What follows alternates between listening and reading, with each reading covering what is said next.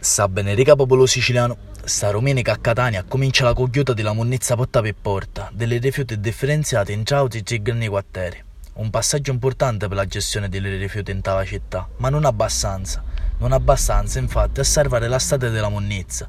La discarica della Secola Trasporti limita di assai la quantità di monnezza differenziata che accetta di ricevere.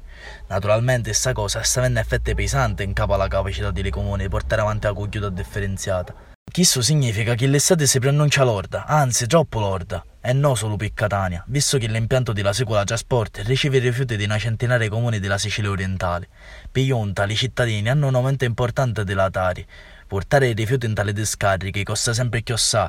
Pare che ne aspetta proprio una bella estate, che passiamo a navigare in tali stati pieni di sacchi monnezza abbandonati sotto lo sole cocente.